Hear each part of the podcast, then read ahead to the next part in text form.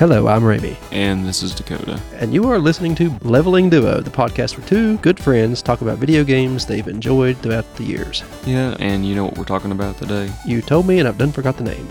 I was going to be talking about uh, an old PlayStation two title I played back in the day, Wild Arms three. Basically, in a nutshell, it's uh, the third installment of the Wild Arms series. It's a J R P G series that has like a Wild West motif mm-hmm. uh, generally throughout the entirety of it. And it was uh, released in North America in two thousand two. And uh, it was actually re-released in May of twenty sixteen for the P S four. However, I'm pretty sure that is purely a digital remake. I don't think there's a physical copy for it. It was a pretty good game. I uh, tried to play through to completion. However, somehow I had soft-locked the game. And even when I tried to like play it back through from the very beginning, it happened again. So I did a little bit of research and found out that sometimes just some copies of the game were bad. Oh, no. In that sense. So just so as a disclaimer for all listeners, if you do decide to play it one day, your best bet would probably be to try to do the digital version on PlayStation. Just because I believe that they have like fixed any bugs and issues from the P S two version. I'd hope so. I looked it up. It's on the P S Store in the U S for fourteen ninety-nine. Yes, I mean like it's fairly cheap, and I mean like, and I think it's a pretty decent game if you like J R P Gs. And again, it's got like that Wild West motif to it. I like the Wild West theme. Not a big fan of Westerns, but I do like the Western theme things like Fallout New Vegas or Aquila City and Starfield. All of them are Western themed. Pretty much in a nutshell, your main character, the one that you uh, play as, is uh, Virginia Maxwell. Uh, she's a, a what's known as a drifter or adventurer, basically, just another word for adventure in this world, and is uh, exploring the world of Filgaia. It's a uh, desert planet uh, that's, again, got that Wild West theme to it. At the very beginning of the game, the kind of introduction to everything, like how the combat system works and a lot of your other characters, and there's several cutscenes involved, is uh, you're traveling on a train and there's a robbery going on, and you basically find out that it's like legit bad guys trying to pull off the heist. So Virginia like steps in to try to stop them, and at the same time three other drifters that uh, show up that basically do the same thing that you do. And the character of Virginia is very much kind of like that, like we all need to stick together, we all need to cooperate, we all need to be good to each other kind of thing. And at first, the other drifters aren't really kind of like into it, but she is able to convince them to travel together for a certain period of time until, as the plot develops, like they get separated, do their own thing, story kind of bounces back and forth, and then you reunite yeah. later on. Average play time for the game, if you're wanting to play it like through to the end, is about thirty, forty hours, apparently. However, if you're wanting to one hundred percent the game, you're looking at closer to about eighty hours. If you're wanting to do every single thing possible. Well, it's a fair amount of time for a game at the time, I'm guessing. I didn't play many R P Gs in this day and age, back in then. I mean, I liked it. It, it was just kind of like another, again, J R P G. You could follow the story, explore around the world. Uh, there were secret dungeons, secret bosses, that kind of thing. The way this game worked, though, is that all the characters used ARMS, like all capitals, A R M. Uh, which was a, uh, like, quote-unquote, magical firearm. And that's what allowed them to uh, do their basic attacks and also be able to wield magic. Then, per the plot, you come to find out that everyone in your party are the destined protectors of the planet. Like, they're supposed to bring back the vitality of the planet and, like, you know, remove it from the desert wasteland era that they're in. They're able to channel what's known as guardians, which are basically these spiritual protectors of the land. Yeah. And each of the characters can equip them. They have, like, different abilities and stuff. That's what dictates what kind of spells they can use. And it also allows them to, uh, they can equip the guardians with different items and accessories, armor, which uh, gives them bonuses as well, depending on which one that they've got equipped. One thing I didn't like about that system, though, is that whenever you went to take an item off, it was destroyed. It was gone for good. So you had to be picky. Yeah, I'd be afraid to lose something in case I switched for something I didn't care for in the long run. Well, the way it kind of worked, though, was that as the game progressed, like, you got access to, like, better and better stuff you could equip with, like, abilities and stuff. Yeah. Like, you'd start off with stuff that was, like, poison resistance. But then later on, you get stuff like counterattack, which was typically a little bit more useful in the long run. It sounds like a lot of anime you watch with, you know, magic affiliations, mm. depending on what's kind of linked to your attribute of choice or what you're born with. Mm. But you could like switch around the different guardians to different people. So they weren't like stuck with like one thing. So like if you wanted one character that got a boost from, if the guardian, like when you equip them to somebody, like equip the, uh, increase their attack, but also increase their special attack by a lot, like their magic attack, then it would make more sense to give that to a character that had like a higher special attack stat to kind of like boost their like overall output. Uh, when you said that, I thought that was just something they were stuck with the one particular. Mm-mm. One odd thing that was kind of like different that I kind of like did enjoy with this particular J R P G was like the overworld. Uh, like whenever you got on the world map, like you couldn't just like go straight like to the new location. Uh, you actually had to talk to N P Cs and get information on like where it was located. And then once you did that, it would actually like appear on your map. And so that was like how like you had to actively like engage the N P Cs in order to be able to like find the location of the next town or area to go to.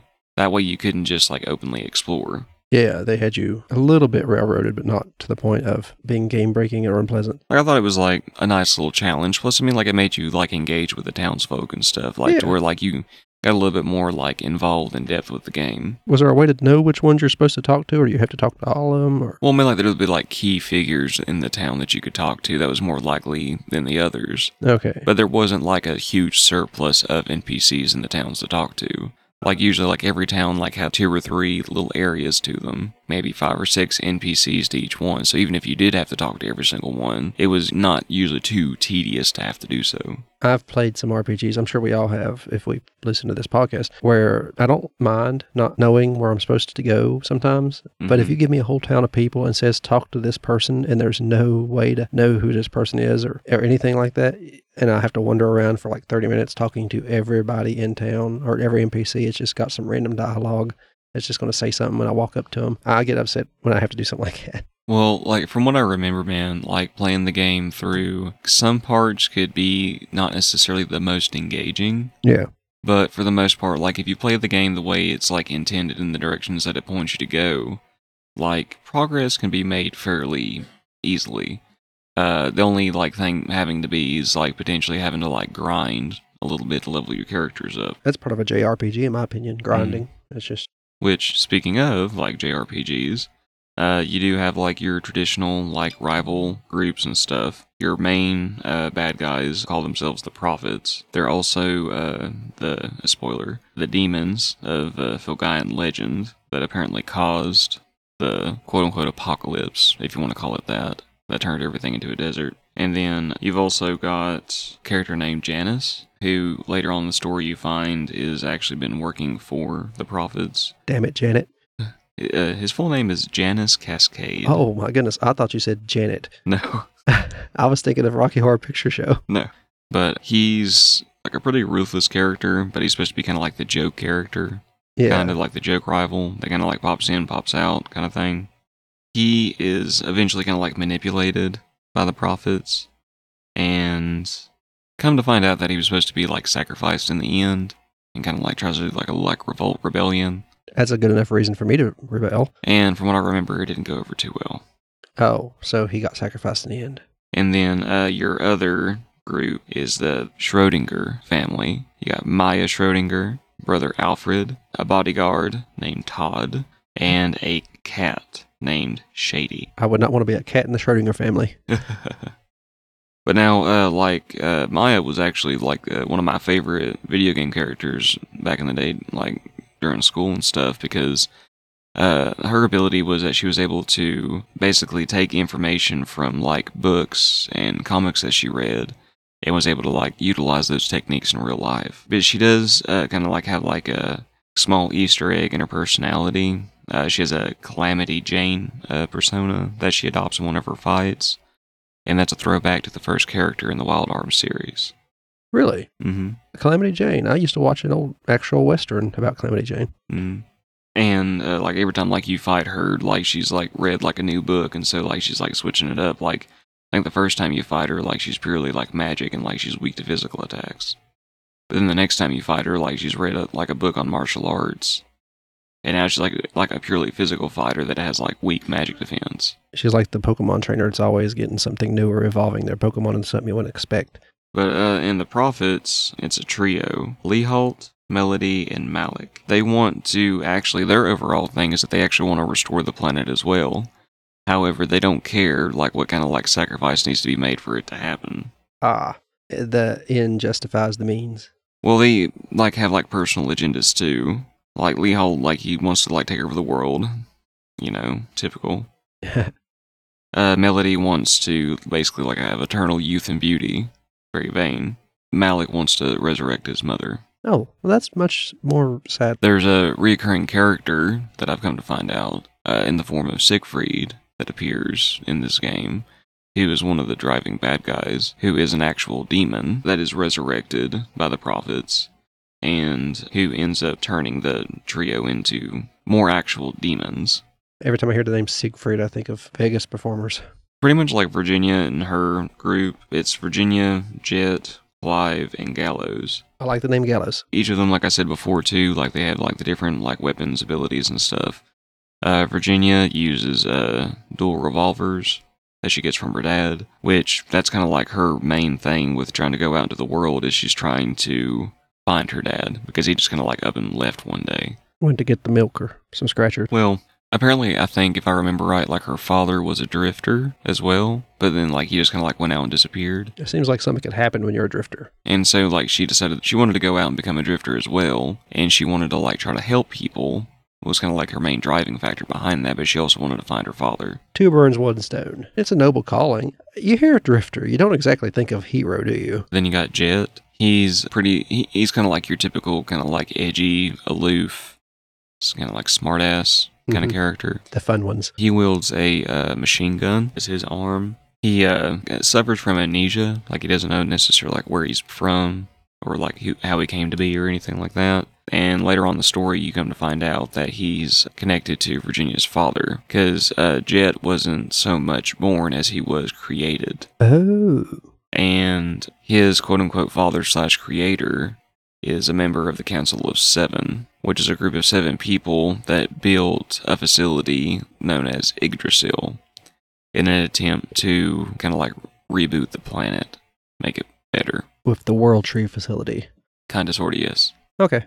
Uh, unfortunately, something went wrong, and rather than doing as intended, it actually did the opposite and sucked what remained, what kind of like fertility remained in the planet, kind of like into the Yggdrasil plant. Oh. And that was kind of like uh, what fueled main driving force behind the game. Uh, that's how the Prophets came to be. That's how uh, many people ended up disappearing throughout the game. That kind of thing. Then you've got Clive. He's supposed to be kind of like the oldest character, the mature one. Very cool-headed, very gentlemanly. He's a uh, also a uh, family man. He's a mercenary by trade and a drifter, but he mainly does it like to be able to take care of his family. Uh, his arm is a sniper rifle, which is uh, in this world like a uh, prototype weapon that was invented by his mentor. It's going to become very popular, especially in the Call of Duty crowd. Now, uh, Gallows is a... Uh, a member of the Baskar tribe, which is a in, uh, indigenous uh, people to uh, the planet uh, Filgaia. He's actually like, the reason why you encounter him is because he actually left his tribe because he comes from a family of priests. Mm-hmm. And he wasn't, basically he was like, I don't want to live that life. So he left. That's fair. However, his brother is what's known as a dream seer and is actually the one of the uh, main driving forces for the plot in the story often. Because uh, he dreams of what's known as the Blue Menace. Basically, it's kind of like the... He's the reason why the party, like, finds out about, like, the demons and Yggdrasil and stuff. Because they go from just kind of, like, exploring, looking for Virginia's dad and helping people out, to uncovering, like, this big conspiracy plot to the, the world's, like, on the verge of dying. And, like, it can either be saved or destroyed, and there's demons involved, and legends, and all kinds of stuff. And uh, Gallows' uh, arm is a sawed-off shotgun. I like the idea of these weapons. Mm-hmm. That's kind of the majority of the plot, though. Like, uh, Virginia takes off, wants to uh, become an adventurer drifter. Uh, she gets on the train, She stops the robbery, encounters the other three, they end up teaming up. The initial part of the game is kind of like traveling to like everybody's quote-unquote like hometown, uh, finding out more about their backstory a little bit, getting a little bit stronger along the way, finding out uh, about the Guardians, uh, finding them, incorporating them into battle and everything, and then just kind of progressing through the story, fighting your rivals every now and then, and then eventually getting to the big bosses. Uh, the game's kind of like split up into three parts. Janice is kind of like your kind of like forefront bad guy for the first couple of parts, and then that's when the prophets and the demons take over. Uh, specifically, uh, Siegfried and uh, Beatrice. We had plenty of story going on, at least. I mean, like I, I really like the world building, and I like the music the most. Uh, as far as like the actual like mechanics of the gameplay and everything, mm-hmm. sometimes it can be a little bit like tedious and boring. And the characters have good potential for... They could have been fleshed out more, but they were not. So if anything, like I encourage you, if you play the game, kind of like use your imagination to kind of like fill in the gaps. That's okay. It makes for a nice uh, tabletop R P G. You have to fill in the blanks a lot of times. Oh, yeah. Well, I'll put it this way. Like some of the characters like have a really good like base to their personality and like character overall, but they could have added more in places to just... give them more depth, not be quite so one-dimensional in certain aspects. Yeah, as it is, they come across as a little bit stereotypical, whatever their theme is. Yeah. Uh, which... That's a J R P G thing, too, sometimes. Which one odd thing, too, about the game, from what I remember, uh, the main character, Virginia, uh, even though she's supposed to be, like, the main protagonist, you know, the main character out of everybody, she never, like, gets any kind of, like, real special treatment. Like, she's not the best at any one thing, other than, like, she's pretty fast. So, I, I like, thought you were going to say fat. I really didn't. No. Uh, like, she's pretty fast, like, in the regard that, like, usually a lot of times in combat, like, she almost always goes first. Yeah. But other than that, she never gets any kind of, like, super special abilities. She doesn't get any kind of, like, weird power-up form that's kind of, like, kind of standard to a lot of J- J R P Gs. She just kind of exists. She's just really nice. Okay. She's like, I want to help everybody. I want to find my dad. To me, I think it's like a nice, like little casual game to play. Uh, again, like I said before, if you want to play it through to completion to beat the game, you're looking at anywhere at least thirty to forty hours, depending on like a little bit of luck and just your dedication to playing the game. But if you're wanting to one hundred percent it, because I know that there's completionists out there like that, if you are any of the listeners, uh, like I said earlier in the cast, uh, we're looking at probably closer to eighty hours. Uh, if you want to like pretty hardcore go at one hundred percenting everything. I mean, there's like the concept of magic in the world. Like it's not like super forefront, but like it is like a concept with like a spiritual one. Again, like that Wild West motif. So think Industrial Revolution, like trains are very modern. In a sense, like you can almost think of it as like post-apocalyptic. Because there was an ancient civilization that was fairly advanced. But because of the Yggdrasil incident, uh, it basically dried up the planet and caused the majority of the other rest of the civilization to crumble. You know, this has a very Vash feeling. Yes. Well, I mean, like, and like, hey, you like cutscenes? They've got some pretty fleshed out, uh, fully animated cutscenes for the game. Like, I think that was part of one of the reasons why, like, I enjoyed the game so much. Like, straight up, if you enjoy Vash the Stampede, whether it's the old one, especially the old one, but even the new one, you'll probably enjoy this game. I seen the artwork on this, and it come well, what little bit you showed me, and it seemed very Vashy. Mm-hmm. My recommendation, though, listeners, if you do decide to play the game, uh, my advice is have fun. Try not to take it too super seriously, but level up your arms. Hit the bench press. Well, well, uh, essentially, like hitting the smithy and leveling up your arms and or getting better ones is going to be like your best bet most of the time. Uh, there's all kinds of different attributes to each of the arms that you can upgrade uh, per arm. So uh, depending on what you want to go with, but you will be investing essentially almost all of your gold into that. So just be mindful starting out. Like save your money. So that way you can spend it on upgrading your stuff. That's what I mostly spend my money on in games now anyway. Well, I mean, like, it might seem a little bit like more common sense nowadays with, like, more modern, like, R P Gs and everything. But specifically with this game, like, Like, yeah, like, depending on your play style, you know, like, do as you wish, but just my personal recommendation is save your money up and wait till you get, you know, like, uh, good, you know, like, something past the base weapons, and upgrade those and upgrade them fairly high. Uh, there's one area, I want to say it's like the third town, maybe, that you come to, and the surrounding area isn't too bad for farming monsters, so you can, like, gain resources fairly quickly. And there's a smithy there that's pretty easily accessible that can upgrade your arms uh, pretty good. And if I want to say, um, I could be wrong, but the very first time I ever played the game, I'm pretty sure I uh, kind of, like, glitched that smith and was somehow able to, like, max out Uh, every attribute of the arms that I had at the time. You know, the last game you talked about, you mentioned glitching some stuff. I'm beginning to wonder if you're not just a big cheater, Dakota. Hey, I don't mean to do it. Uh-huh, sure. Hey, I always go back and replay the game, and I, I make sure I don't do it again. Because, like, I'm pretty sure that that's what softlocked the game the first time I played. I'm going to put the P S four edition of this in, the, the, if you want to link to it. It won't be an affiliate link or anything. Mm-hmm. Um, yeah, but Sony changed their attitude about things like that. Yeah, it'll be there. Good news, now that it's on P S four, maybe you can pay real world money or some fake world money to upgrade your arms. Microtransaction your way into success. Uh, possibly. But I, I'm just making that up. I mean, it sounds nice. I like the world.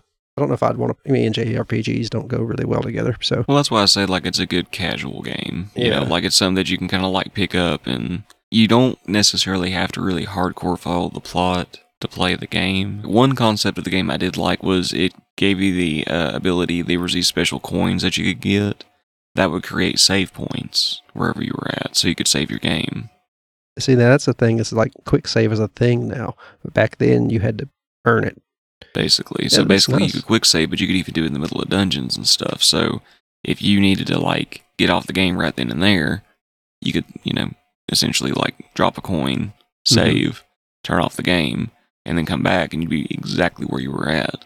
Or be like me and be stingy, not use the coin, and just, like, turn the T V off but leave the PlayStation running. Yes. Which was not good. I do not recommend doing that. Burned those discs up real good. Yes, but, which that could have been an issue with my glitch too, or my game freezing, I don't know, but. Or your PlayStation four. Hey, I'd engage the power saving mode. I've got that set to where, like, you know, I don't touch it for like an hour, that thing cuts off. Yeah. But, I don't know. Maybe it's just like I hadn't played it for a minute, and when it finally got access to the internet, the new software update possibly had an issue with the hard drive. But I mean, it's also old too, so it's hard to tell. Yeah, if it wasn't so weird with the weapon thing, mm. I would say it'd make a nice, like, tabletop R P G setting. Well, I mean, I say it probably wouldn't be hard to do that, even with the, because like with the arm setup, like you could like spend resources to like upgrade certain aspects. Like basically, like your gun has a character sheet for its attributes. Yeah. And then you could just, like, spend points to upgrade those attributes. Okay. I mean, you could do it, yeah. And there's, there's so many R P Gs out there, it wouldn't be that hard to do. I've thought about some of the games I talk about adding, like, this tabletop R P G could be used to play in this game if you want. Adding that in there. Well, I've actually thought about, like, either, like, trying to do research to see if there might already be kind of like a Wild West, uh, you know, that's got mild... Uh, a Wild West R P G that has mechanics set up already kind of like in that sense for guns. Yeah. But if not, I was I actually thought about like maybe trying to like come up with the mechanics for like different firearms in that sense, like different attributes that they could have that you could upgrade and how that incorporated to how you would roll for like attack and damage with them. I've got no less than four Western or magical Western themed tabletop role-playing games. Like, I just want to specifically look at, like, the mechanics that govern, like, the guns and, like, their attributes. Like, yeah. Like, I know sometimes with, like, some systems, it's just very simple just to be like, okay, it's like this to hit. And, it, like, if you do hit, then it does this, and it might have this extra effect to kind of, like, just make it simplified. I'm more along the lines of, like, if you want to, like, take it and you want to upgrade, like, uh, specifically, like, the like the magazine size or, like, the reload speed or something like that, you know? To where, like, if you upgrade, like, maybe, say, to, like, a level three reload speed, like, that makes it to where, like, instead of taking an action to reload, it can do, be do it as a bonus action. I might uh, try to sit down and write that out one day, and uh, maybe give it to you, and maybe that's something that you could, like, talk about in your Brother Knows Quest, you know, maybe compared like in one of your, you know, more uh, firearm-oriented tabletops. Yes, I would happily do that. I like to bring new things into our stuff. I'm talking about Monster of the Week in this coming week because it's Cryptid Month for us. Oh, yeah? Yeah. So, yeah, anything is, well, I can add on to uh, something next month or whatever. That pretty much does it for me, man. Like I said, I'll add the link to this on the P S four version into our descriptions. Should I add the P S two? I really don't know if I should, just to be perfectly honest. Yeah. Uh, I mean, like, you can add it if you want to. Uh, I'll just say disclaimer with the P S two titles, uh, especially with it being an older game, unless you get one in really good condition, it might be just hard to play anyway. Uh, you might be better off just trying to do with the uh, the P S four edition. However, if anything, if you're a collector, shouldn't be that expensive. If there's an Amazon link for the P S two edition, it is an affiliate link. So we'll get a little kickback from that if you use that link to buy anything in the store. But the PlayStation Network one isn't. So, but it's there for you if you want it. We have a podcast network called Gruesome Gaming Group. We have three podcasts on that, including this one. Another one I do with my sister called Horrific History and Hauntings.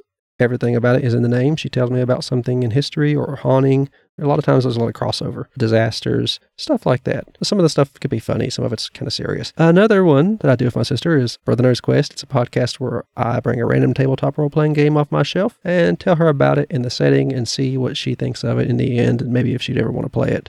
We might end up doing some actual plays of Dakota, since he's, he's the one that got me into tabletop games in the first place. I had no idea what I'd started. I have shelves of them. If you would like to watch us on YouTube, you will find the link in the description. And if you would like to listen to us instead of watch us, the link to our website is there as well. If you'd like to make a donation, the link to the website will take you to all three podcasts, and you can click on one of those podcasts and have a donation option. We would really appreciate it. Or just find some episode you like the content of, and there'll usually be an affiliate link down in there too. If you want to buy something you like, it'll help us out. Oh, yeah.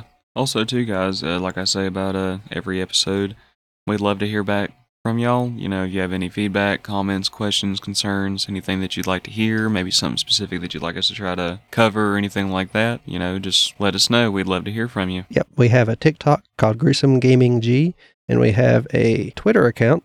The link will be in the description for that one. Leave a review. If you're watching on YouTube or listening on a podcast app, it lets you do it. Leave a review. Let us know what you think. If it's something not good, that's fine. We'll try to fix it, and we'll go from there. The only other thing I will say is uh, if you do uh, play Wild Arms three and you enjoy it, I do recommend uh, looking at the other titles in the series. One and two or four? I don't know how many there are. Uh, there's several others. I'm not sure on exactly how many. I want to say there's at least six total. Uh, however, I'll put it this way. Uh, probably someone that can give you a little bit more in-depth knowledge on that. Uh, is a YouTube channel I recommend uh, called The Completionist on YouTube, if you've ever heard of them. I've heard of him. Uh, he uh, did a video on uh, Wild Arms Code F, I believe it was called. And uh, in that video, I do believe he does touch on some of the other titles in the series. Well, there you go. You got a reference, at least get an idea what the game's like if you watch that. If you like it, you know where to find it. But I guess that's going to be all for this week. We appreciate you listening or watching or both. You've been listening to Leveling Duo. I've been Ramie. And this has been Dakota. Logging off. Logging off.